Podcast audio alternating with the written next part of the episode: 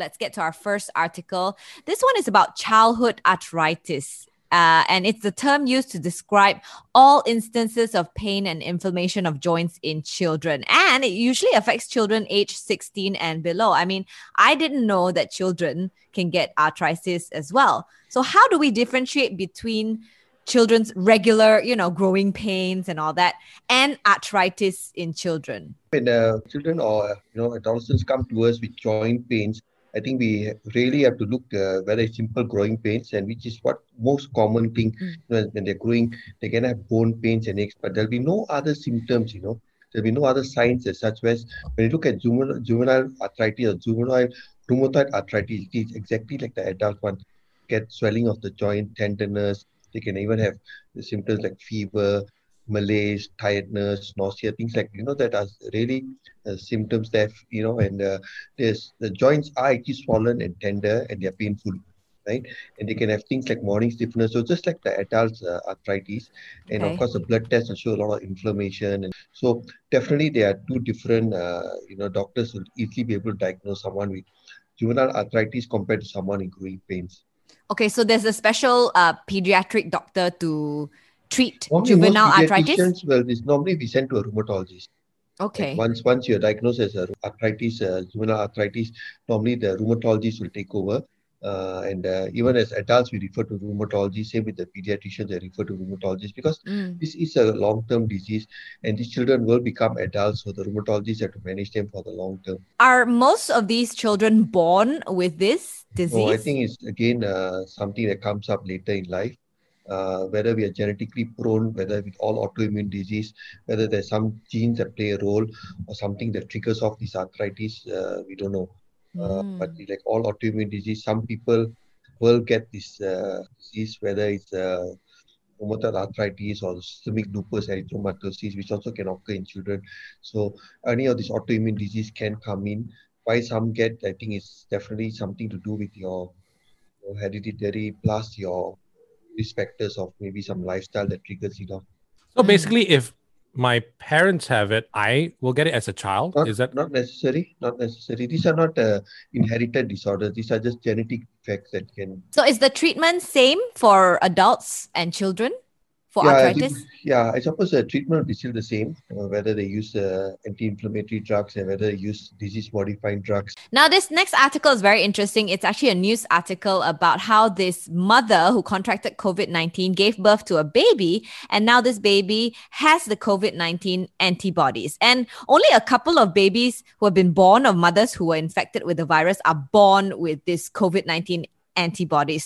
I guess the question here is why aren't all babies whose mothers are infected have the antibodies? Yeah, that's a very good question. And I think right now, I think no one knows. So a lot of research going to be going on to see why, you know, whether the actually the virus can actually pass through the, the placenta and uh, go to the baby. And that's how the baby got the antibodies, and whether some did not. So that's why the baby did not get the antibodies. And whether these antibodies are they protective to the baby and yes for how long? Mm. can this antibody that's protective to the baby can it be used to treat other people yeah. so that they can also get the antibody? So a lot of questions we don't know. And i think very new very interesting.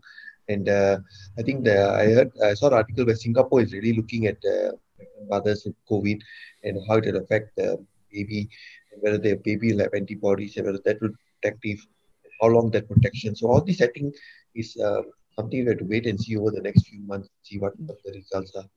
How do they check for these antibodies in babies, doctor? Even, even all of us, you can check your antibodies also. Oh. Uh, see whether you've been exposed because we might be actually exposed and not know we got antibodies. It's a blood test to check for antibodies. So, okay. in fact, some people are saying that when the vaccine comes, whether you should check your antibody first, and if you already have, then no point of the vaccine. So things like that. So this will be something that will be that will be. I think everyone is going to discuss and see whether we should be looking at our antibodies or not. Earlier, you touched on as well how how possibly we can, you know, harness this antibodies and use it for other family members or something, right? Just like yeah. how stem cells you can actually take Correct. from the babies and then use it for, I mean, that's, for that's other the, other is, user, yeah. usage. I think that's what they were looking at the plasma of patients who were infected, whether when they had antibodies, whether they can use it for patients who are having serious uh, disease. But so far, they've not really come out and say whether it works. Last So we- Okay. But the question remains, Dr. Rajbans, you said it la- the last time already. When the vaccine comes out, will you take the vaccine? I think I'll do my antibody test first and see whether We will take that as a no. Okay. Every two weeks, I will ask you the same question. We will see whether it changes. this next one uh, would surprise a lot of coffee drinkers, I Bel guess. is not excited about this. I'm not really excited because I don't drink coffee.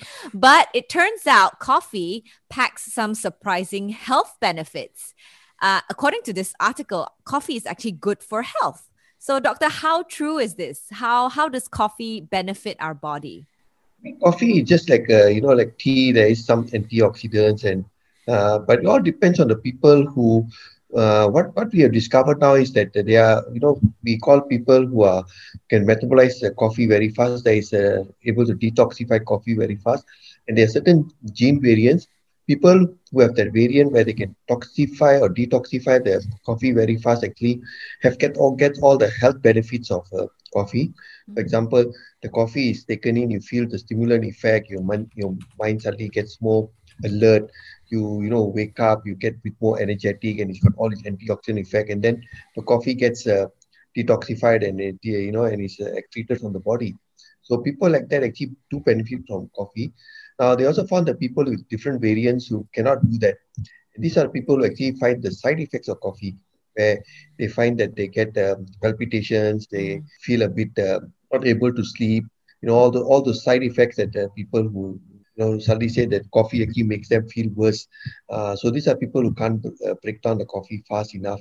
So I think you yourself have to be the judge. You know, uh, and uh, some people get away with one or two cups; they have no problems.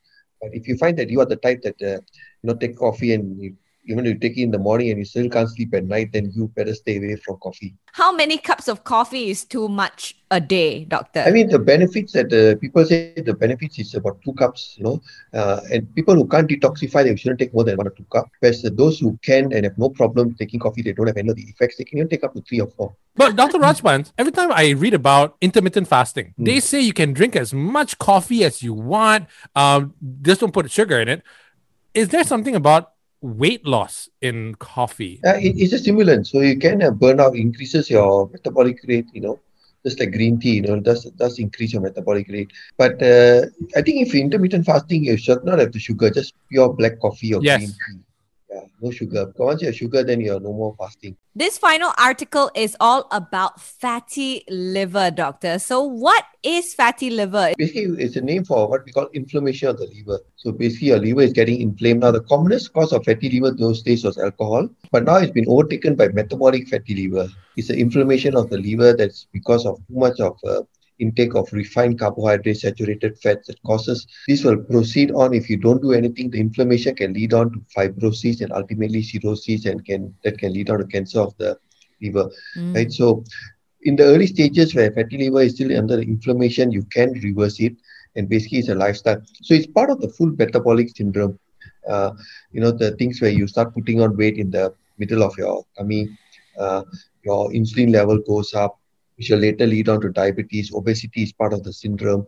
Then you get hypertension, high cholesterol, things like high uric acid, and all these things will you know can also lead on to heart attacks and strokes. Early symptoms are like fatty liver is uh, apart from the weight that you're going to have. Uh, And the weight like- is only in the stomach area, is it? most likely is in the most of the time is in the stomach area. So, people with like big bellies, then right. then it's quite dangerous for them, is it? More dangerous than just uh, someone who's overall overweight. You know, so someone you know looks thin but just got a lot of belly fat is actually more of a metabolic syndrome and that's more dangerous. So symptoms like nausea, tiredness, you know, bad breath, difficult to lose weight, uh, you know, all these things are flatulence. All these things can be just part of the whole metabolic uh, fatty liver. So these are some of the symptoms you have. Uh, just like people with alcoholic fatty liver, they also have all the same symptoms. What it basically shows is their liver is not uh, doing the work properly. Mm. Liver itself not functioning. A liver is a very important organ for detox, right? So not going to be able to detox well. So it's a vicious cycle. You know, more toxins in the body, uh, insulin goes up. Again, you're taking the wrong foods that are also full of toxins. So it's a vicious cycle that ultimately leads to all this syndrome of all these many diseases. Okay. But what are our treatment options if we're Basically, diagnosed with fatty liver? lifestyle, you know, completely cutting off your refined carbs, cut off all your fried, saturated fats. Uh, that means all the sugar foods. Exercise will help reducing stress. So it's really a lifestyle thing. Of course, there are people who take supplements that are Mm. that will support the liver, but basically the focus is still on lifestyle. We want to reverse that. Uh, no matter while it's in the inflammation stage, once it's in the fibrosis stage, your liver is already damaged, and then you can't reverse that, and that will fo- go on to cirrhosis and all the other problems. Um, but So- then you need yeah. a liver transplant. Then is that? Yeah. Oh, That's, that's the ultimate thing is liver transplant. So is it as easy as getting your blood checked as well for fatty liver? Mm. Now they do things like uh, your ultrasounds or fibro scans. You should pick it up earlier than the blood test. By the time you see the blood inflammation is already showing that the liver is quite affected. Most of the time you pick it up before the blood test even shows that through these scans.